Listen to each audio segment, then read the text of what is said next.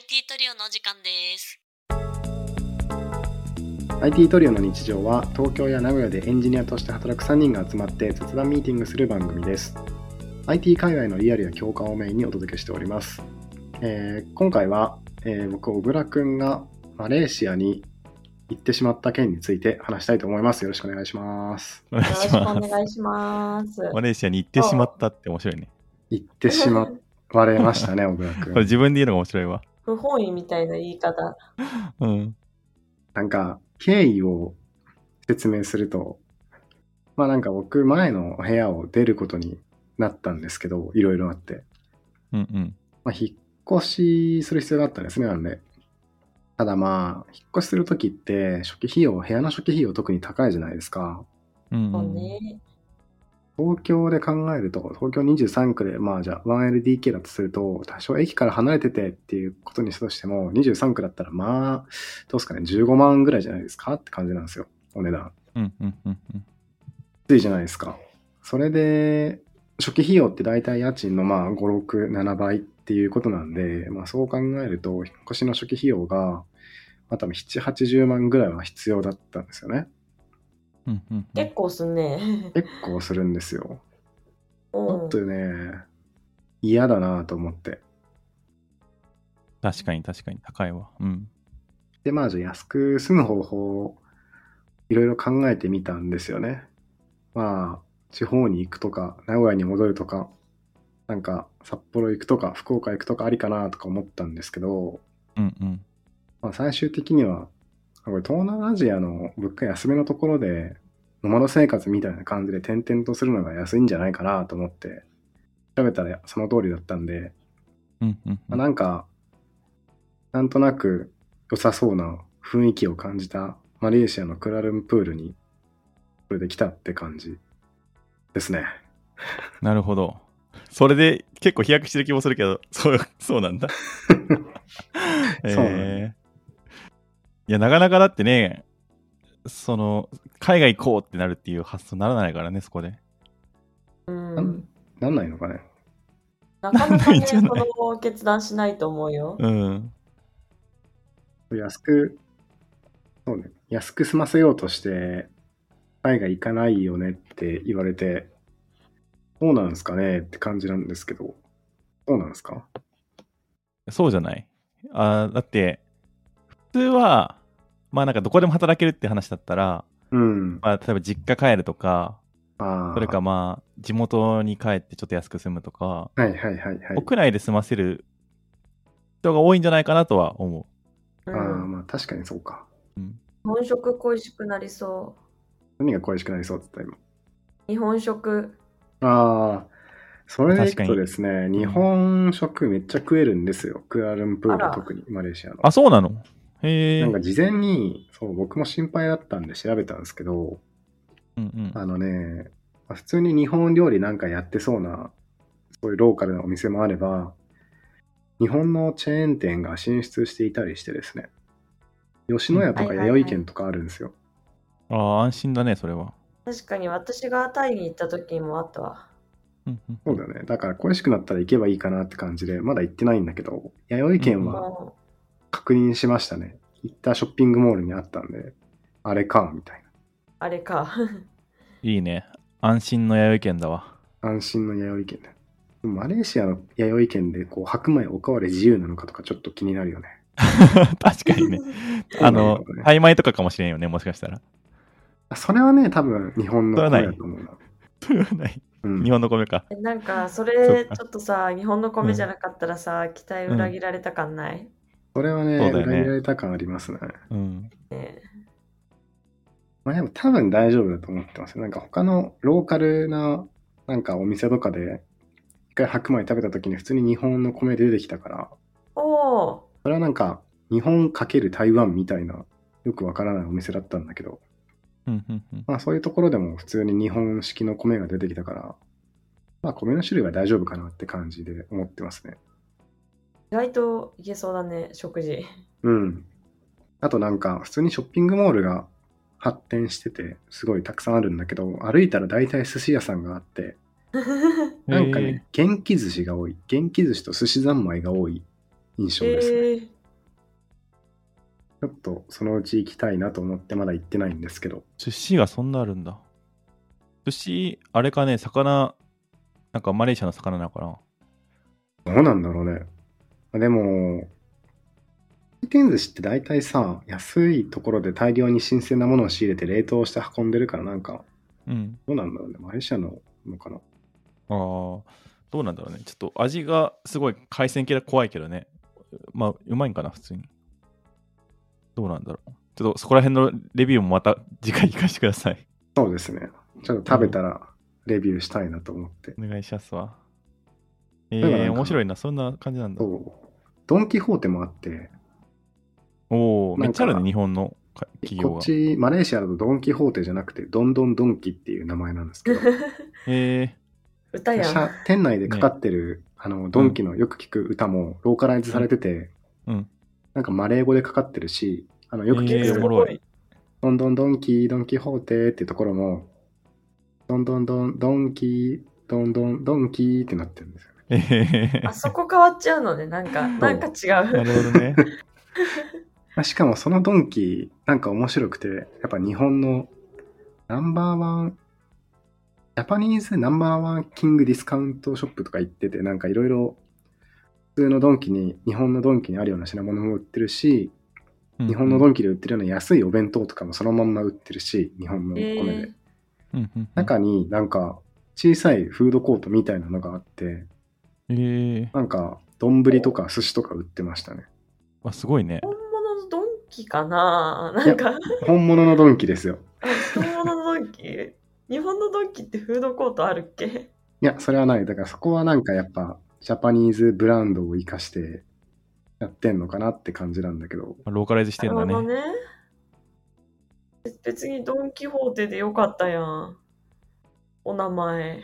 なんか使えないんじゃない？ドンキホーテって名前が。あ、ダメなの？ドンキホーテってもともとあれだからね、なんか。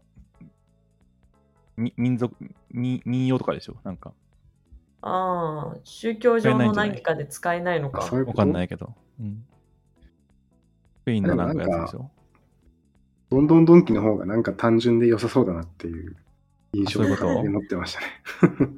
いや、なんか理由はあるんじゃない、さすがに。変えざるを得ない。スペインと関係性が良くないとか、ないか。でもやっぱブランディングな気がすんだよな。ブランディングかな。ドンキホーテってわけわかんなくない？いや、まあなんか原作知らんとわからんよね。ドン・キホーテって原作あるじゃん、なんか。まあなんか世界的にそういう有名な何かだから、なんとなく連想しちゃうのかとか、まあわかんないですけど。今、あれですね、ちょっと、ポッドキャストで聞く感じではわかんないんだけど、3人の LINE にドン・キホーテの店内撮影したものを送りましたね。おー。見てもらうとわかると思うんだけど、売ってるもの、もう、90% 日本と同じなんですよ。なんか、鳩麦化粧水とか。確かに、確かに。これいいね。確かに、飲み物とかさ、生活雑貨とかさ、ちょっと困ったとき、ここ来れば、とりあえず揃うっていいね。そうね、日本人向けの、すごい安心感があるよね。僕、割とその、確かに。化粧水とか、洗顔剤とか合わなかったらどうしようとか思って、ちょっと持ってきたんだけど、全部入れなかったですね。ここで買えばよかったです。あ、そうなんだ。あ、その情報ありがたい。俺次行くときとかに。なんかさ、その、トイレとかどうなん？そこら辺気になるんだけど。ああ、トイレね。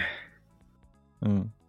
トイレは、まあ、使えるけど、こうその店によって汚さというか、変わる感じかな。なんだろう。なんかそもそも、まず前提としてマレーシア結構イスラム教の方とかが多いので、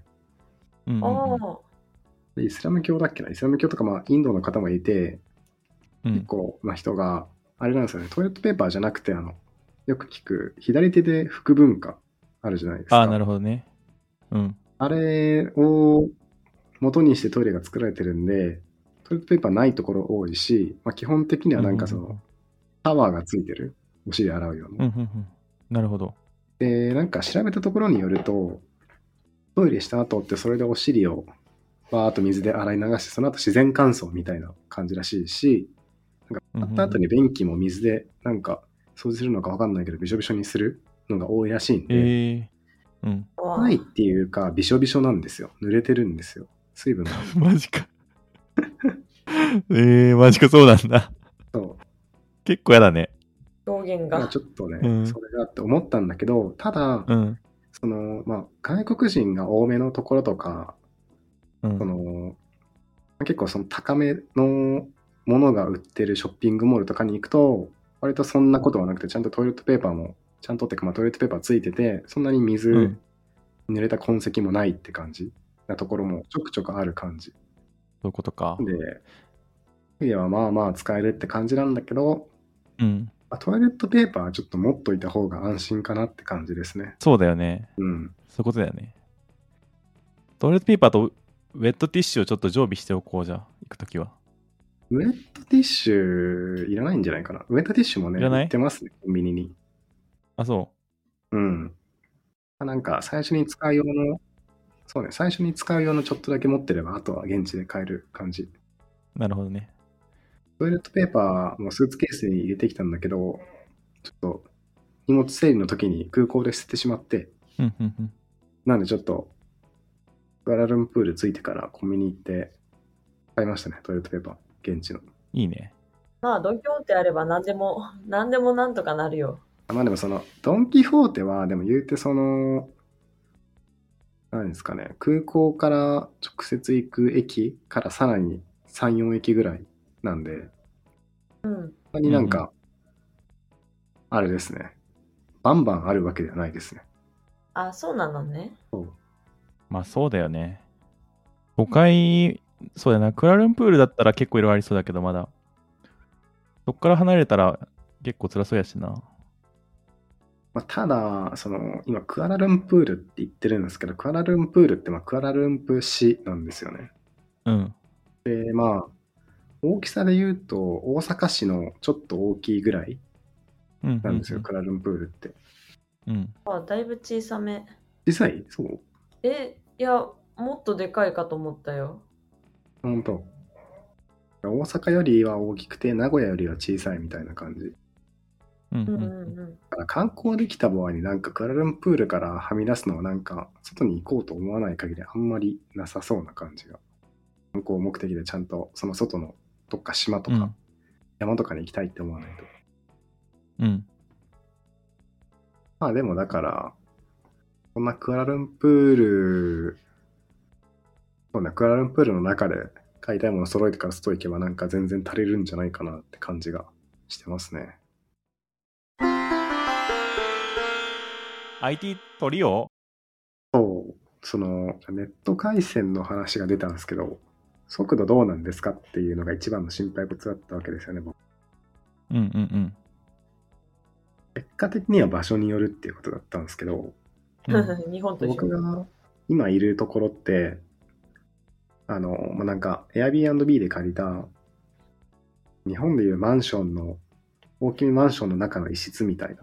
なんか中国人家族が住んでいて空いてる部屋の一つに今いるんですけど、うんうんうん、結構建物自体が大きくて、まあ、日本でいうタワマンみたいな感じでその一部がホテルでもなってるし1階には売店もあるみたいなところにいるんですけど、ここにいると朝とかのなんかあんまり他の人がネット使ってなさそうな時は割とそこそこまあ速度出ててなんか確か 7,80 メガパーセックぐらい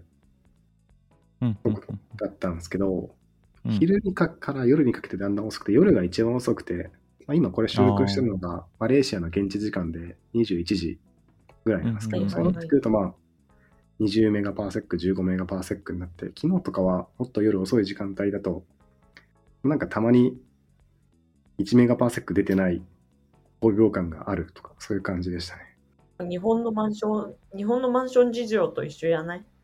なんかそんな感じはするよね。なるほどね。そんな大きく国によって変わることではなさそうな。うん。いいね、なんかタワマンっぽい感じ。ちょっと夢があるじゃん。いいのかな。タワマンっぽい感じなの。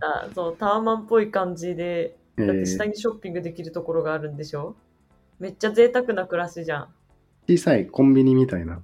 コンビニと小さい、なんですか、ご飯食べるところみたいな。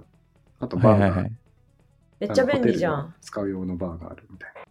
でもネットはそんな感じで、ただ今日その、外のコワーキングスペース、っと初めて行ったりスタバを利用したりしてみたんですけど、ワーキングスペースとかだと普通に100メガパーセック超えてて安定してましたね。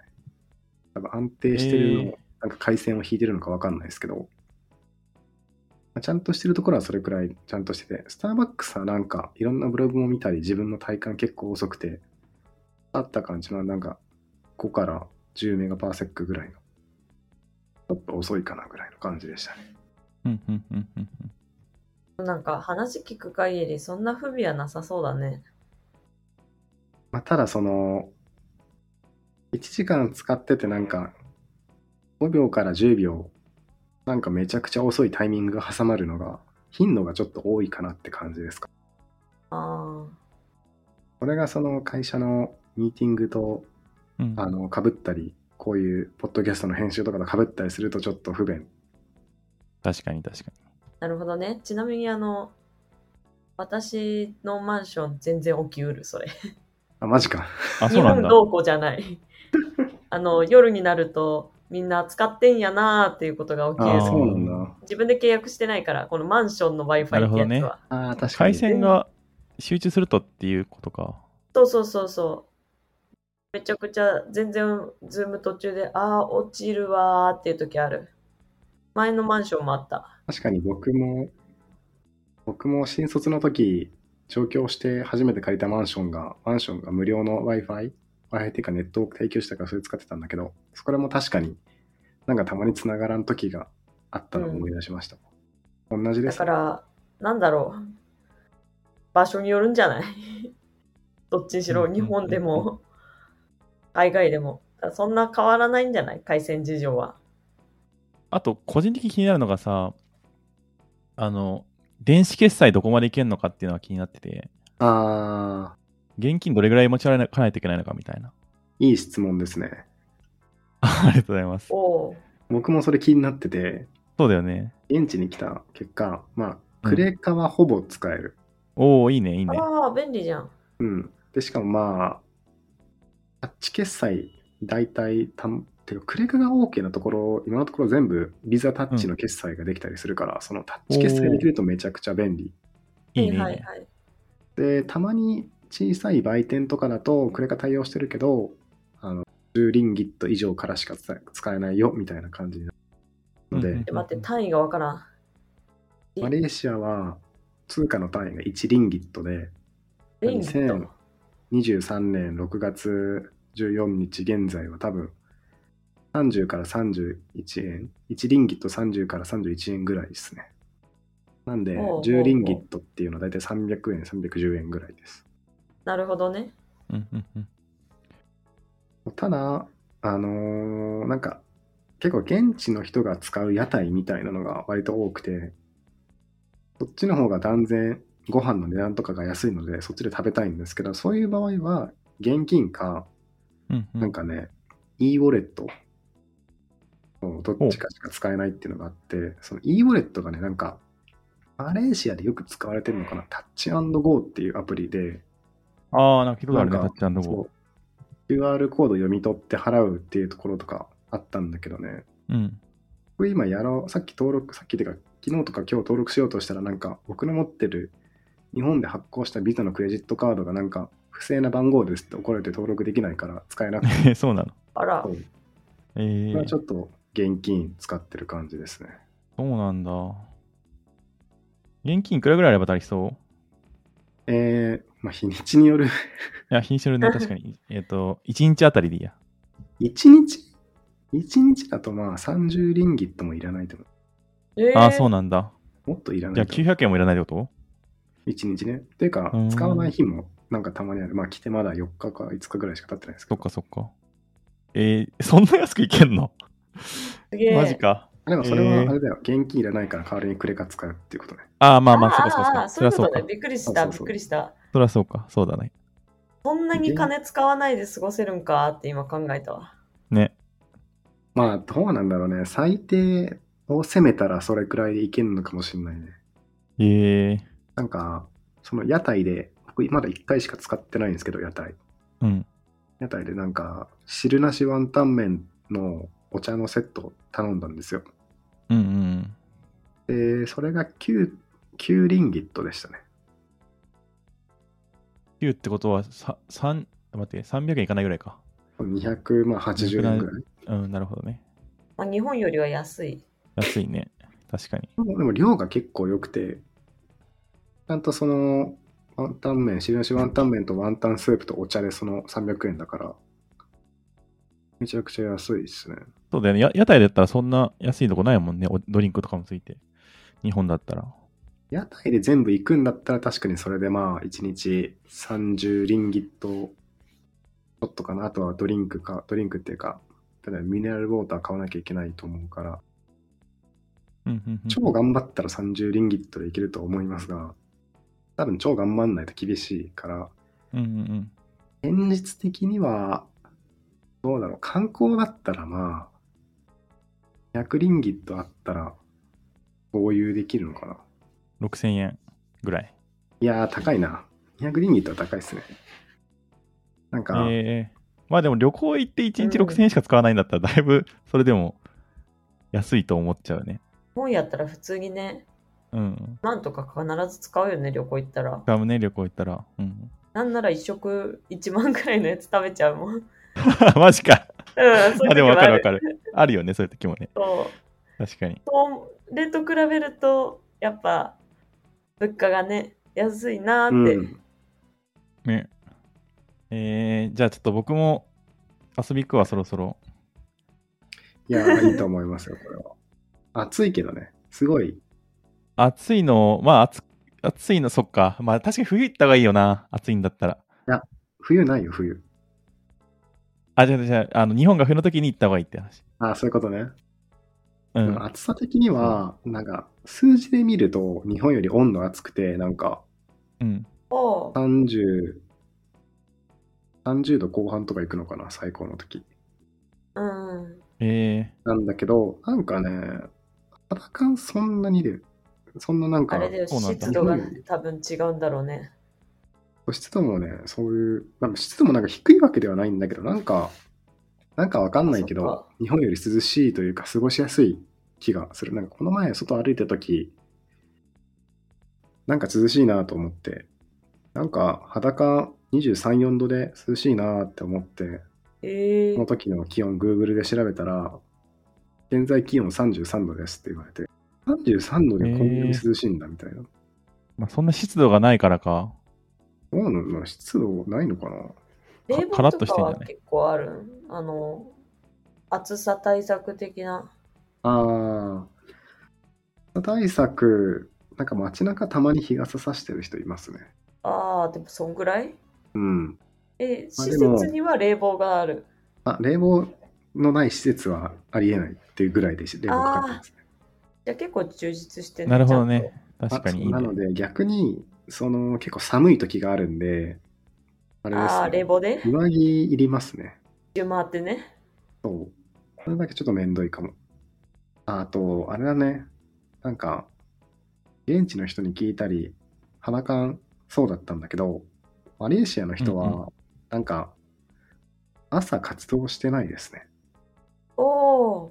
あ、そうなの？ごめんね。そう。なんか、でかいショッピングモールとかも、なんか日本だとまあ大体9時とか遅くて10時ぐらいから中の売店開いてると思うんですけど、うん、なんか初日に行ってみたらなんか10時だとなんかまだ空いてない方が断然多くて、じゃあ夜閉まるのが、なんかねショッピングモールはそう夜遅めだし、なんか夜の9時とかがなんかピークな感じがあるかな。ピークっていうかめちゃくちゃ多い、だいぶ遅いね。遅いね。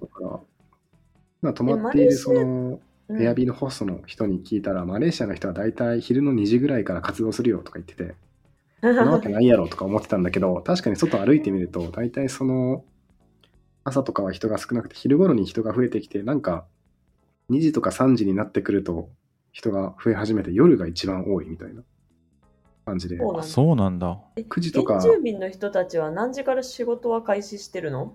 俺ね知らないんですよね。あ、そうなの？まだなんかホストの人しか話してないし、ホストの人も別にずっといるわけでもないので、うんうんうん、日の入りが結構遅いん？どっちは？いやそうでもないよ。そうでもない。日が沈んでからみんな元気ってことやんね。そう。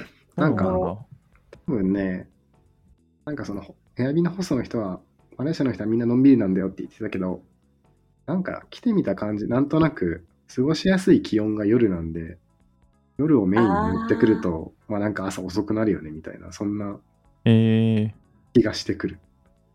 なるほどね。で、小倉君はさ、何時から仕事とかあるん？いや、まあ僕は普通に仕事は変わらずリモートでやってるだけなんで、日本に来る人も同じで、ね、まあなんか9時か10時に始めてって感じです。ああ、そっか、仕事やってるのいいよな。なんか寂しくなった時とかに仕事で紛らわせれるもんな、ちょっと。普通に観光一人で行くってのはちょっと辛いな。じゃあリモートすればいいじゃん。いや、リモートできないと思う、多分うちは。ダメか。うん、そう。でも別に観光1週間ぐらいなら別にそれでも仕事しなくていいんじゃないって感じは。いや、俺結構悲しくなっちゃうからな、一人で。YouTube やればいい。YouTube。ハートが。ハートが、そうそうそうそう。そうだね、YouTube やってもいいんだけど、別に誰かと話せるわけじゃないじゃんね、あれやっても。それはそうね。サミチンだね。誰かちょっと雑談相手になってください。今雑談相手募集してるらしいよ、なべちゃんが。クアラルンプール行ってる間だけで大丈夫です。はい、大募集中。大募集中。収録が長引いてきたんで、そうですね、一旦なんかマレーシアのいいとこばっかりを話したんで、これで一旦一区切りで終わりにして、続きは次回で、パート2は若干なんか悪そうなところを話してみるってことにしたいと思いますね。ちょっと寂しいねってところから次も始めましょう。OK。はい。IT トリオの日常は番組へのお便りを募集しています。番組の感想や質問など、放送の概要欄にあるリンクから送ってくれると嬉しいです。また、Twitter で感想をつぶやく場合は、ハッシュタグ IT トリオでツイートしてくれると助かります。それではまた来週お会いしましょう。ありがとうございました。ありがとうございました。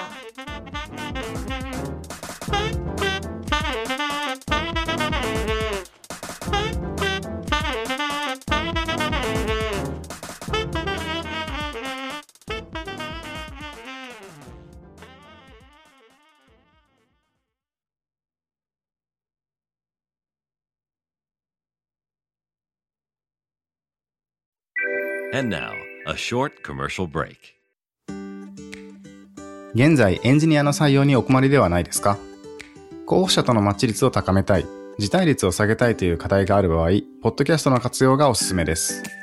音声だからこそ伝えられる深い情報で、候補者の興味・関心を高めることができます。株式会社ピトパでは、企業の採用広報に役立つポッドキャスト作りをサポートしています。X またはホームページのお問い合わせよりご連絡ください。気になる方はカタカナでピトパと検索。